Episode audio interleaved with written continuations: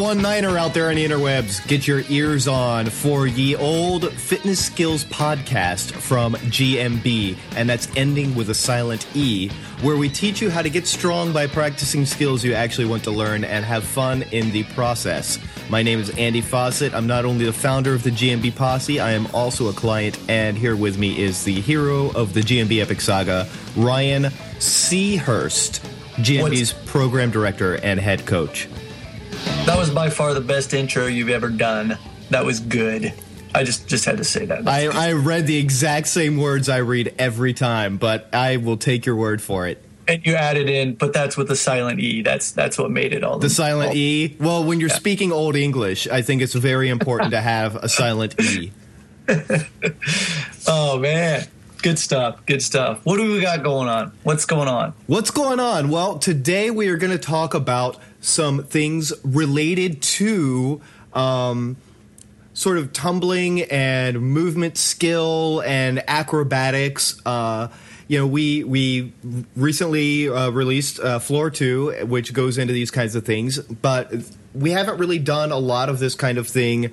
Uh, well, publicly, we haven't taught a lot of this kind of thing before, but and partly because we've been holding back uh, and and waiting for the chance to do it, and now that we we can we can talk about more of this stuff and i'm really excited because as you know this is actually really what i'm more into than some of the other stuff that we've done so that's that's going to be fun yeah right yeah and um I can see that, yeah, because with your background and stuff, I mean, you're you're a tumbler, and so uh, this will be fun. This will be a good talk today. I hope to I hope to instill some wisdom in you. okay, I'm, I'm all. Cool. Um, and speaking of F2, also, I just want to make a, a quick uh, thank you to uh, Mike Fitch and Anthony Michael, who both contributed some bonus material to F2. Why don't you kind of go over briefly what each of those guys uh, sort of added? Yeah, this was this is really awesome. Um, Mike Fitch went ahead and did a video tutorial on a really cool hand balancing move that he came up with. He did it just for us, which is really cool. And so, um, big thank you to Mike for that. Anthony just went all kinds of crazy, wrote yeah. a huge uh, uh, PDF primer on tricking, includes uh, video links for all the movements that he put in there, just the both of them uh, it, wonderful stuff for uh, floor two. Great bonus material. Yeah, Mike's thing is really cool because it's not just you know a series of moves; they're all linked together, and I love that. I thought that yeah, was just great. really, really neat. Um, that's one of the things was, that we yeah. like about Mike is that he really gets what we're about and what we're trying to do, and he totally delivered on that. Oh yeah, I was playing around with that movement yesterday, and it's fun. It's yeah. a really fun movement, and I'm also really looking forward to working on the movements that Anthony put in there. He's his tricking is just great, and there's a lot of stuff in there that uh, I want to focus on and get some of those moves. So yeah, I just thought that was amazing that he went out in the cold in his backyard yeah. and just filmed all of those things. so anyway, thank you, Anthony. Uh, you went yeah. above and beyond, and it's, oh, it's awesome. Great. And people are really going to get a lot out of it, I believe. Ah, excuse me while I sip some coffee. Um, so also the other thing is we've had a bunch of new people join Alpha Posse, and so welcome guys. Uh, if you don't know what Alpha Posse is, um, search Google for Alpha Posse. I'm pretty sure we are the number one result, and if not, Google needs a talking to. Um, so with that said, uh, let's answer a few questions. Um, You ready, Ryan? Ready. You ready to smack down some cues? Let's, let's do it. All right. Um, so here's one that actually was posted on our forums for Alpha Posse recently, um, but I think that it, we've also gotten emails about this before, and so I wanted to answer it on the podcast as well. So here we go. So I feel nausea and dizziness when doing front rolls and back rolls. Uh, do you have any advice on that? Yeah, this is interesting. Um, a lot of times even when you begin out, uh, when you start with tumbling and things like that, uh, you're going to get dizzy. And the reason why is because you're not used to the movements. Um, but of course, some people could have an ear problem. And this is what um, Kevin, one of the guys on our forum, talked about. I believe he's a ear yeah, surgeon. so Is one of our yeah one of our Alpha Posse members Yeah, is an ear members. surgeon and does cochlear implants for uh, deaf children. So he's he's an expert on inner ear issues. Yeah, basically, yeah. And um but really sometimes it's just a matter of not being used to the movements. And so what do you do? Well, you just work up to being able to do them. Um, let's say, for example, someone tells you, "Yeah, we're going to do three forward rolls in a row." Well, chances are, if you've never done a forward roll before, you're going to get dizzy. Not just doing three, but even just maybe with one. And so it's it's a matter of really getting used to the movement. Um, not just forward rolls, but you know, even something like a cartwheel, you can get dizzy with if if let's say you close your eyes or something. Uh, something that would help, of course, is finding a spot on the wall or or anywhere when you're rolling over to try and and look at. I've found that this helps with people. Um, but really, it just all comes back to getting used to the movements. You can start off very easy movements rather than doing a forward roll. You can do what's called a log roll, which is where you just lie down. And I'm sure you've done when you're a kid, and you put your arms out and just roll over to the side and just gradually work on doing this. Actually, I remember Jarlo had some trouble um, doing forward rolls and things like that. Uh, he worked on worked slowly on being able to do it. Now he doesn't have too many problems with it. I know that. Um, yeah, just got to get used to it. Not yeah.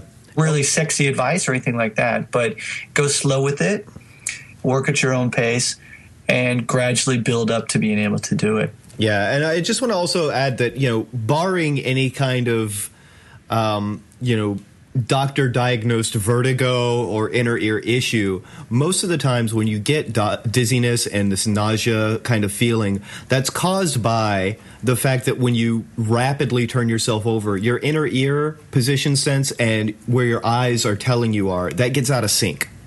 And that's what causes the feeling of sickness is that your brain can't reconcile what your eyes are seeing and what your ears are feeling. And so that's why uh, the the way to to sort of circumvent this is to use your eyes and consciously focus on a point while you slowly move and then gradually build up. And when you do that, you, you start training yourself so you get used to it and you you can tell where you are when you're in different positions. Another interesting thing too, it's even with me in the very beginning of my workouts, if uh, I if I'm using, for example, a tumbling warm up to start my workout, the first couple rolls, you know, I won't necessarily be dizzy, but I might see stars or something like that. Yeah. It, it it'll take you time to kind of warm up your body to warm up and get into the movement. So so let's say you perform a forward roll first you know first thing during your workout you perform a forward roll and you see stars that doesn't necessarily mean that you've got a problem or something like that it might just mean that that you're not warmed up and ready to and your body's not really ready to uh, progress into your workout just yet so just take it easy and like andy said find a spot uh, make sure that you're going slow with the movements and just get used to it Yeah, that, that seeing stars is just an increase in blood pressure in your head, basically. Yeah. Uh, and that just means that you you need to slow it down a little bit. Cool. yeah, same thing handstands and stuff like that so. Absolutely. Um, so next question, uh, and we get the, we get asked this question all the time in uh, in different in different sort of uh, contexts. But what kind of training area and equipment do you recommend? Um, and so we get asked this question about you know like flooring, about all kinds of equipment. But let's let's kind of talk about a little bit generally about flooring, about mats, about you know space, and and sort of all these kinds of environmental issues that we need to be thinking about. Yeah, in a perfect world, um, we would have a huge area to work out on, and we would have a mat that has a bit of a spring to it. Like, let's say, for example, a gymnastics mat. Those are a lot of fun, gives you good lift uh, whenever you're performing tumbling movements. However, we know that this is not a perfect world. So, uh, you might be forced to work on flooring. You might be forced to work on a wrestling mat or something like that.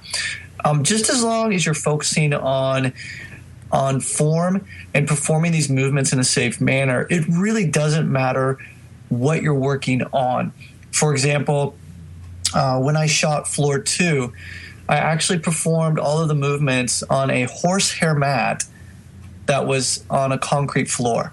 I'm not suggesting that you do that at all. I'm just saying that that is the only thing that I had to work with, and so I made it work. Um, you got to work up to this kind of stuff and just be safe with it. Now, if you can, I do suggest um, having an extra mat or two around to work on on your flips, uh, front flip, back flip, things like that when you do it. So, for example, a crash pad. Um, and if you don't really know what a crash pad is, just think of of a mattress. It's about the same thickness uh, as a mattress on your bed, and it might be just a little bit softer, but it's just going to help you um, in case you crash. And chances are, if you're working on front flips and back flips for the first time, uh, you will crash. And I don't mean to say crash like you're going to get injured. I just mean that you have to progress on being able to land these movements. And in order to be comfortable with the movements and um, get through some of the fear factor, a crash pad is something that will help you to progress towards those advanced movements. Yeah, and I just want to kind of break into and just say that you know, like you said, crash does not mean injure. I think exactly. that we need to be clear on that. That there's different kinds of crashing. There is the catastrophic crash pile drive on your head with your neck at a 90 degree angle that paralyzes you kind of thing but you know what it's the chances of you doing that are are very very very slim you know, you're not going to be putting yourself in that position uh, when you're learning gymnastic stuff. That's what happens when you accidentally fall off your roof putting on Christmas lights. You know, uh, a crash just means that you fall uh, not on your feet, that you land in some way that is not on your feet. And in order to get backflips and, and front flips and aerials, you will crash at you know several times. Yeah, and for example, if you're doing a front flip, the first time you perform a front flip, um, you won't you won't have the spatial awareness probably to understand where you are while performing that flip. So chances are you probably land kind of on your butt, kind of on your feet. Yeah. And and you don't and that's what we mean by a crash. And so you don't want to do that on grass or something like that cuz really you're just going to hurt your ass.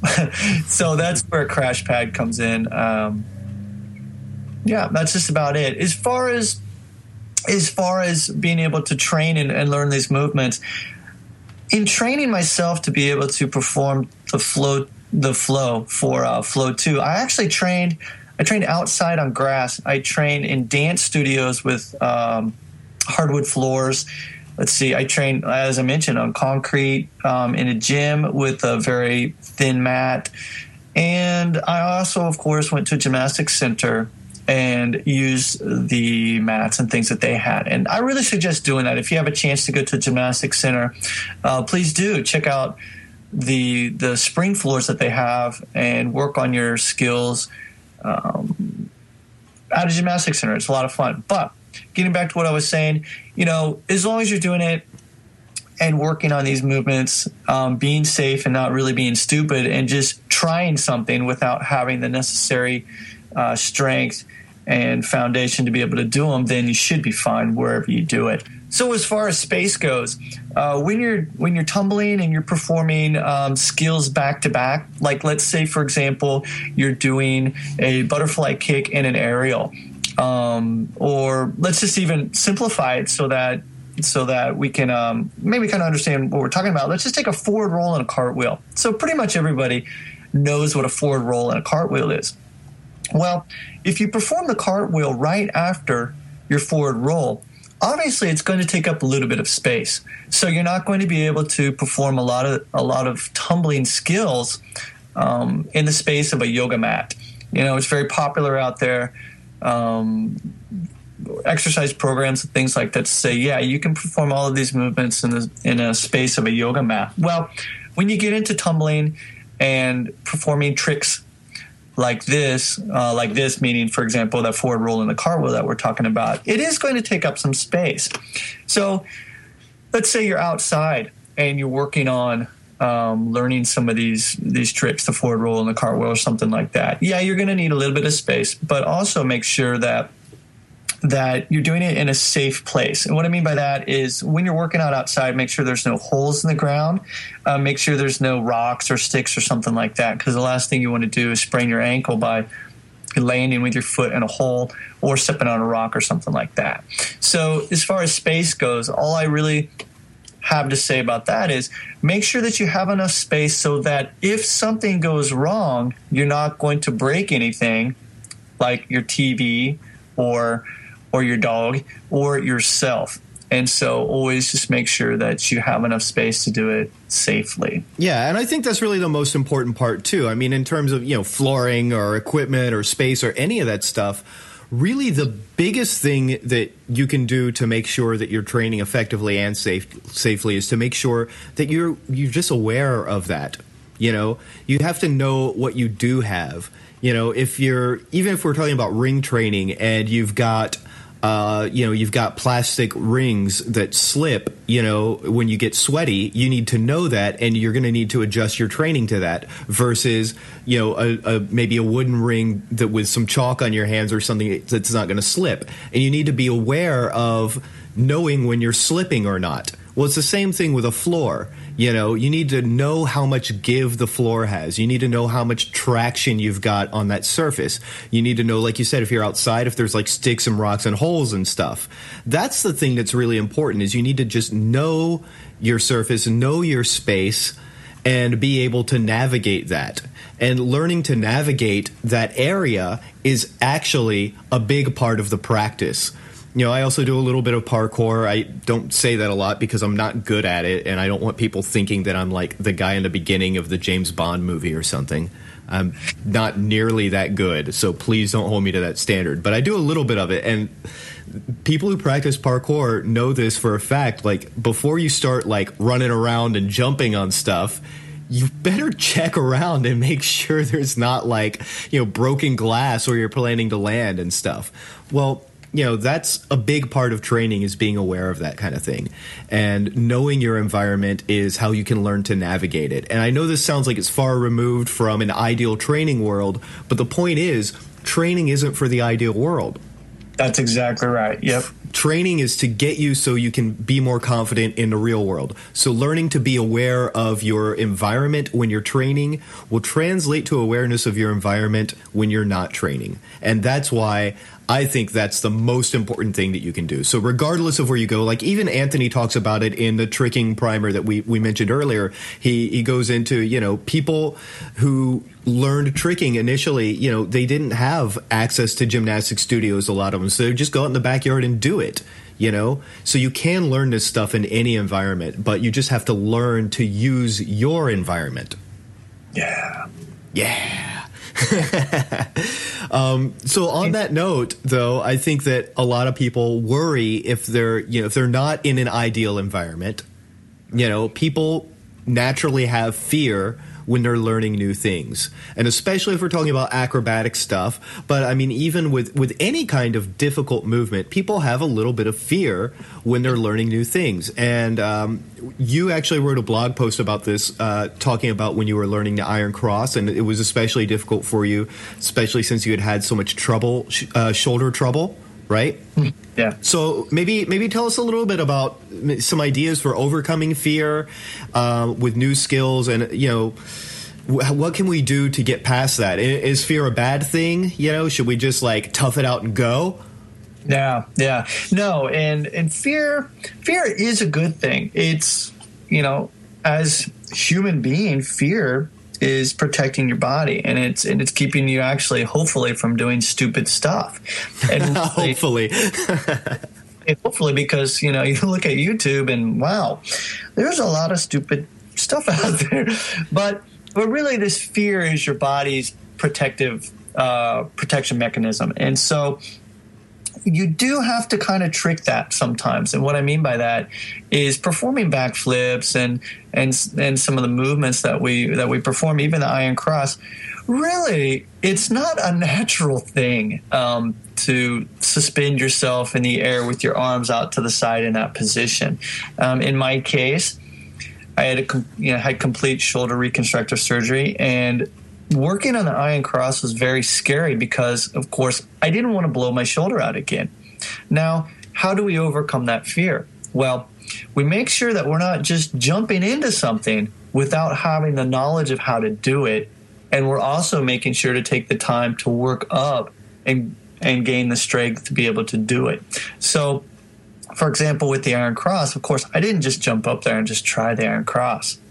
I used progressions, built my strength, and learned the skills and went through the skills necessary in order to get me to the point where I could start training the Iron Cross. The backflip is is very similar in that you know people see see a person performing a backflip and think it's just a matter of throwing your body back and and getting over. Well, yes, that's really what it is, is just getting your feet up over your head and rotating, but you do have to build up to it. The fear of of going backwards, pardon me, my throat. The fear of going backwards is a natural thing because we don't want to fall and hit our head, obviously. But if you do work up to the do work through progressions, um, understand what is necessary and what has to happen in order for you to accomplish the back flip. It's really, really pretty easy. And you, Andy, you talk about this all the time. The back flip is not a difficult movement. It, well, that's a, because like I, I went through years as a child thinking it was going to be so hard and building it up is such a difficult thing and and thinking, "Oh, I can't practice a backflip until I can get a back handspring or I can't practice a backflip until I do other things." And putting it off. And when I eventually got it, the backflip turned out to be one of the easiest gymnastic skills I ever learned, and I decided that I loved it and I felt gypped for all those years that I just like talked myself out of doing it. But you know, you bring up a good point because isn't fear in doing things in life pretty much that that? We build something up and think it's so difficult whether it be you know skills as far as movement or even i don't know just creating a business or something like that. We get so scared and we think it's going to be so difficult that when we actually do it and realize that hey that wasn't bad at all it is kind of a jip you're like geez I've been worried about this my whole freaking life. What the hell, kind of thing. Yeah. You know? And and I'm not saying that everything in life is easy, but as long or as that you your fears are unfounded. exactly. But if you do understand what what has to happen in order to get that, and you go through the progressions and you build up to it, when it's time for you to throw that backflip or perform the iron cross, you should be good and ready to do it. And so, even though you might have that fear, of performing it that first time, you should be able to do be able to do it um, safely, and that's really the big thing. And and whether it be the backflip or the iron cross or even just a forward roll for the first time, because it can be scary. You know, my daughter and my son. Remember working with them and learning how to do the forward roll. Well, my son is fearless. He's three years old and he doesn't really understand because he's at that age. He doesn't really understand fear you know, because he just thinks it's fun. Well, my daughter, she's five, and so now when she's doing these other tricks, like for example, working on doing a forward roll on a balance beam or something like that, yeah, that fear of falling is there, but it's not that I just threw her up there and said, do it. She's gone through the process of learning the forward roll on different places and she's built the confidence and this is a big one too is building that confidence through the strength building and working through progressions so that when you get to the point where it's time to perform that forward roll up on a balance beam or something like that you'll have the confidence to be able to do it even though it is scary Cool. And I also, so you mentioned a few times, you know, going through the progression. So I think we should also sort of specify what that really means because we talk about this a lot, like, you know, progressions for exercises. And I want to I also want to say that this is not just you do step A, then step B, then step C. Progressions actually covers a few different things. There's obviously there's the skill progression. There's the easy skill, the little harder skill, the little harder skill. That's the progression that everyone sees. And when you hear most people talk about exercise progressions, that's what they mean. But there's other progressions too. Um, there's the strength and flexibility. There's that's the physical attribute progression. So you have to build up strength to be able to move a different way and build up flexibility, you know, and build joint mobility perhaps. Uh, there's that. There's the motor learning progression, which is the skill gets a little harder or a little more complex or a little more sophisticated. That's a totally different progression you know? And there's also the mental progression of knowing what you're capable of learning how to deal with you know fear or doubt and and that kind of thing. And so these are there's three different shades of progressions you know? And a good program is going to work on all three of those at the same time. You're going to when you when we say you go through a progression it's addressing all three of those aspects you know? It's not just you do this and you do this and you do this. Yep. Yeah and a lot of people unfortunately out there just look at, at the particular movement and say okay just do this movement and once you can do it you can move on um, but it's really sometimes not it, it's simple if you think of it that way, but really there's a lot of other stuff going on. And a big thing, especially when we're tumbling, is that fear factor. And we always want to make sure that when we're moving through progressions, working on progressions, we always want to make sure that we're building the confidence to be able to actually progress to the next, um, or pardon me, to advance to the next progression in a safe manner. Because when you feel safe and through having the strength and the confidence to do something, then you're going to be able to perform better and do it safely. Absolutely. So let's talk about a few other kind of uh, tips for learning new skills. So we, we've addressed conquering the fear. So let's just try to be really general you know any kind of skill let's say you know it could be it could be a backflip it could be learning to play the fiddle or it could be knitting or you know whatever uh, but let's just talk about a few things that we have found that help learning skills. You know, uh, a lot of people don't know this. I know it seems like everyone at GMB, the only thing we ever do is, you know, training for fitness and working out. God, I hope it doesn't seem like that. Jeez, people, we have other interests. Please, I hope you know that. I'm begging you to know this. Um, but yeah. anyway, uh, so this is stuff that you know we've done a lot of different stuff too, and so some things that we've learned that we apply to our training. Uh, but a lot of it we're applying from other things that will help you to master skills, whatever kind of skills they are. Yeah, yeah. Uh, if we're just talking about movement, uh, then definitely video. I think video is is quite possibly not the most important, but it's up there. And the reason for that is because when you're performing a movement, you might feel something, and that something might feel right when you're doing it. But when you actually go back and look at the video, the video might be telling you something different. So, what's very important is being able to feel and perform that correctly. Feel the correct position or the correct movement. And so by using video, we can go back and analyze what's going on. So, like, let's say if you're doing a handstand and you, and it feels like your body's straight, but when you go back and you look at the video, you notice that there's a really nice curve in your back. Well, then obviously you're not feeling what needs to happen in order to perform that correctly. So you can go back there, you can go back and work on really making sure that you're in a straight line and then learn this new feeling. And I keep saying feeling because really it's it's more than just looking at yourself in a mirror and and seeing if you're doing something correctly because we're not going to have a mirror with us everywhere we go when we do something. A lot of times in martial art, you start off and you stand in front of the mirror and you learn how to punch. Well, you know, you got to get away from that mirror as soon as possible so that you can start feeling what it what it's happen in order for it to be uh, done correctly. So, um, video, that's why I love video. Well, yeah, and that's an important point because, you know, we think that we're doing things right and it's not that we're just dumb, you know. It, but the thing is, we don't know what it feels like. For example, in in the in the handstand, we don't know what it feels like to be upside down with a straight back. Exactly. We exactly. have no way of telling that our back is straight or curved. We just we have no point of reference for that. And that's why video is so important. You know, like practicing a cartwheel or something or a front roll. Front rolls are, are actually a really good example because uh, it's something that you could get a completely different idea of if you take video of it from both the side and from the front. From the side, you can see you know how well your hands are positioned. Are you tucking your neck properly? Do you have a really good curve? And are your knees tucked in tight?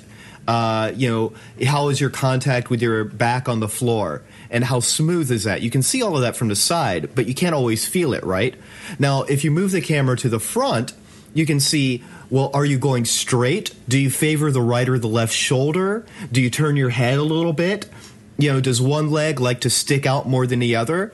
And you can start to diagnose things, but more than that, you start to put that visual reference point together with your sensation of the movement, and you begin to get uh, an internal point of reference of what it should feel like versus what it actually does feel like. And you know that's it's one of those things that it, it's kind of difficult to explain but the more you practice using video or pictures even but video is just easier these days uh, the more you practice using video the the more that you'll be able to learn from watching videos. And uh, so i highly recommend it. Um, when i was practicing uh, when i was practicing how to be a funky bass player um, I, I actually used to watch my right hand, my my slapping hand in the mirror when I played. Uh, you know, I didn't have video really handy back then, but I used to watch in the mirror my hand because if I looked at my own hand, it was like I was I don't know, it was too immediate. But I, I had to look at it in the mirror to like kind of remove myself from the feeling to see what was actually happening and then I had to go back in and try to connect that.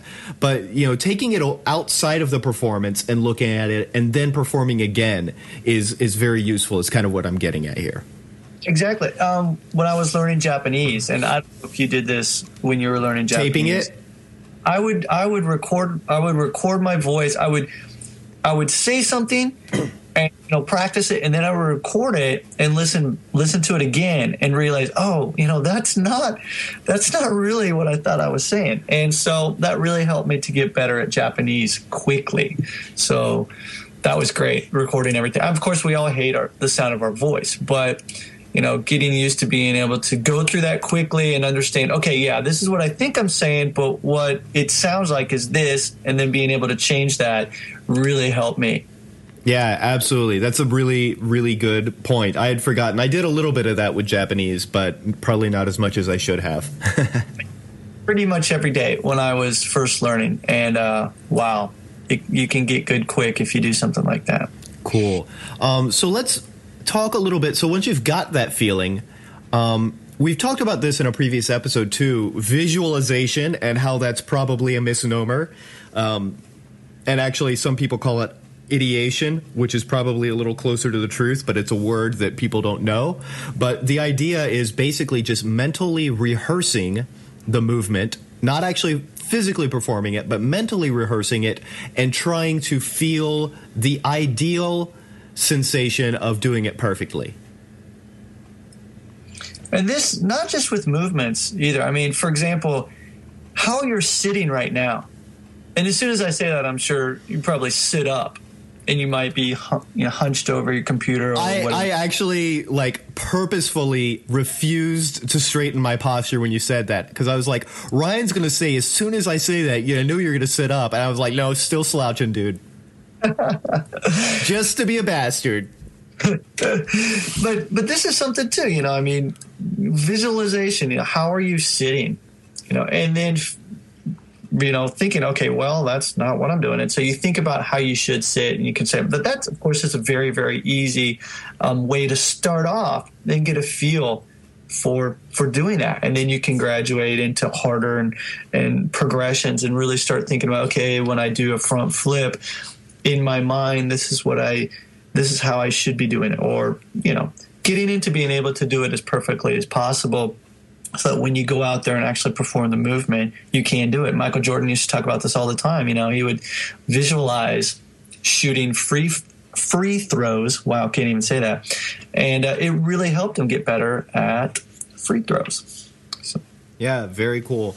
Very cool. And I guess kind of just sort of continuing this thread, um, you know, we've talked about, you know, tumbling and acrobatic stuff because that's what we've been thinking about a lot lately. Um, so any kind of like general tips for practicing this kind of thing? Uh, we've talked about you. You wrote the blog post recently how you know it used to be your weakest thing, but uh, in recent months you've put a lot of effort into it and you've gotten better at it. So, what are some of the things that really helped you uh, in your practice of this kind of you know sort of acrobatic stuff?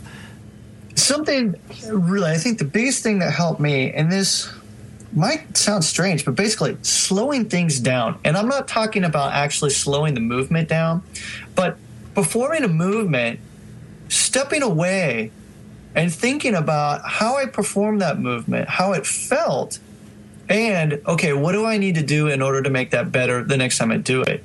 Yeah. So constantly analyzing what was going on, even though I might might not have had my video at that time, I was really internally focusing on what what I did, how it felt, and what do I need to do the next time I do it in order to make it better. And so that is really what helped me a lot.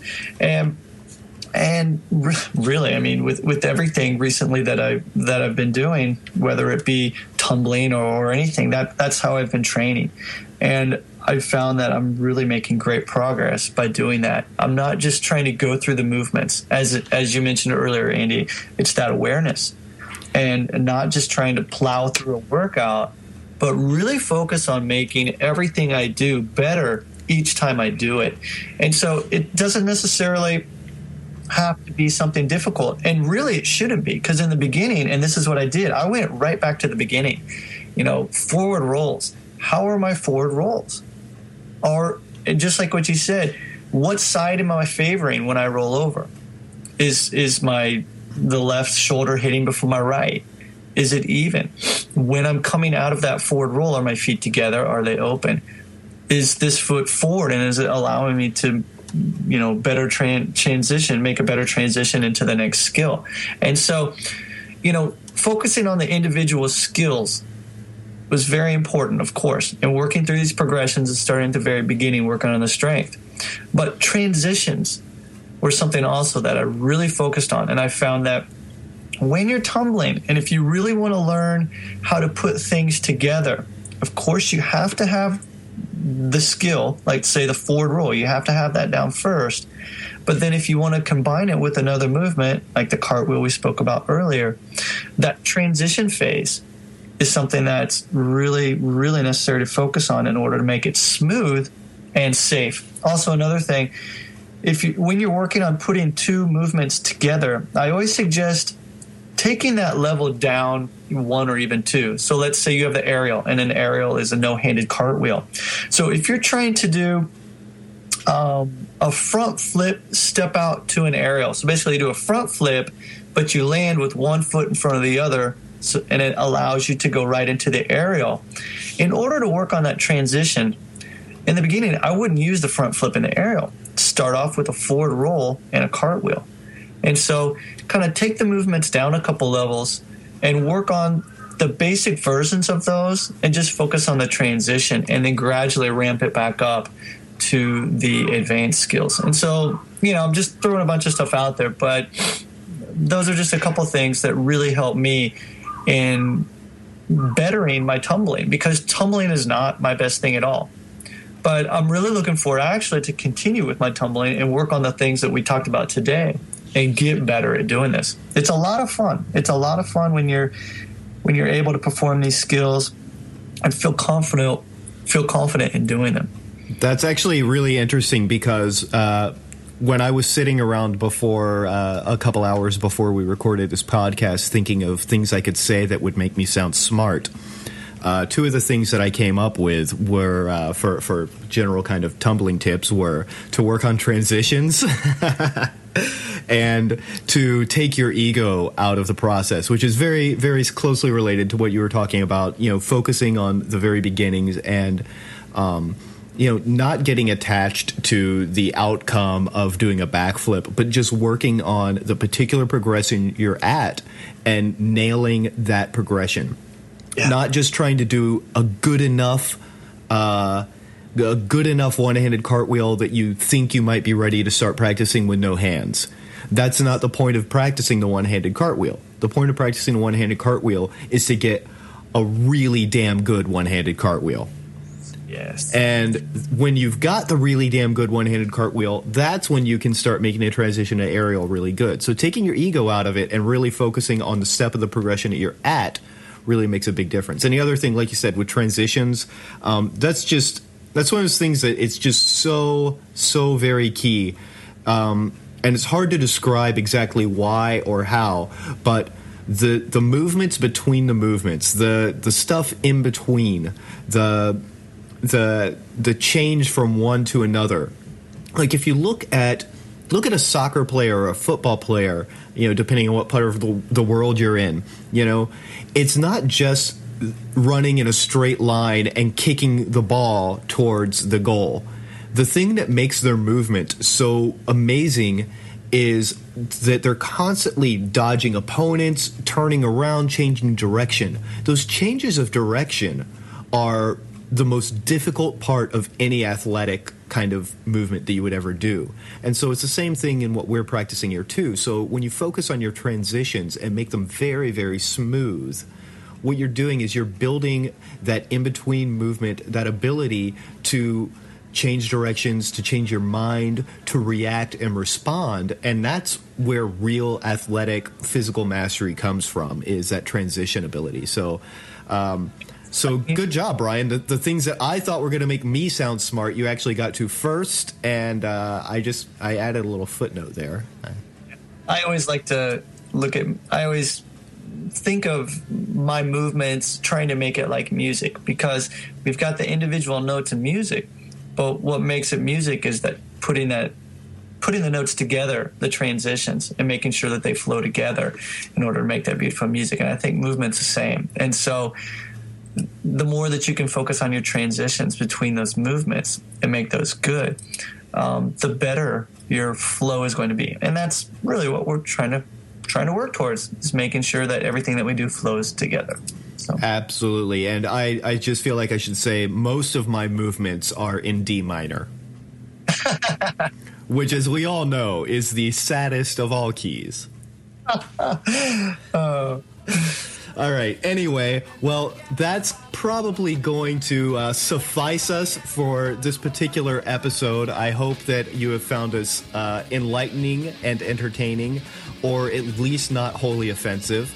And if you did learn something, or you know want to share this with other people, uh, we'd really appreciate it if you would go to iTunes and you know leave us a, a rating, five stars. Yeah, we deserve it. It's all right five stars. It's good. Good for you. Good for us. And write a little review. That way, more people can find us. And, well, if you're enjoying us, wouldn't you want to share that with the rest of the world? Don't be selfish. All right, so that's all we got. Thanks for listening. Uh, take care.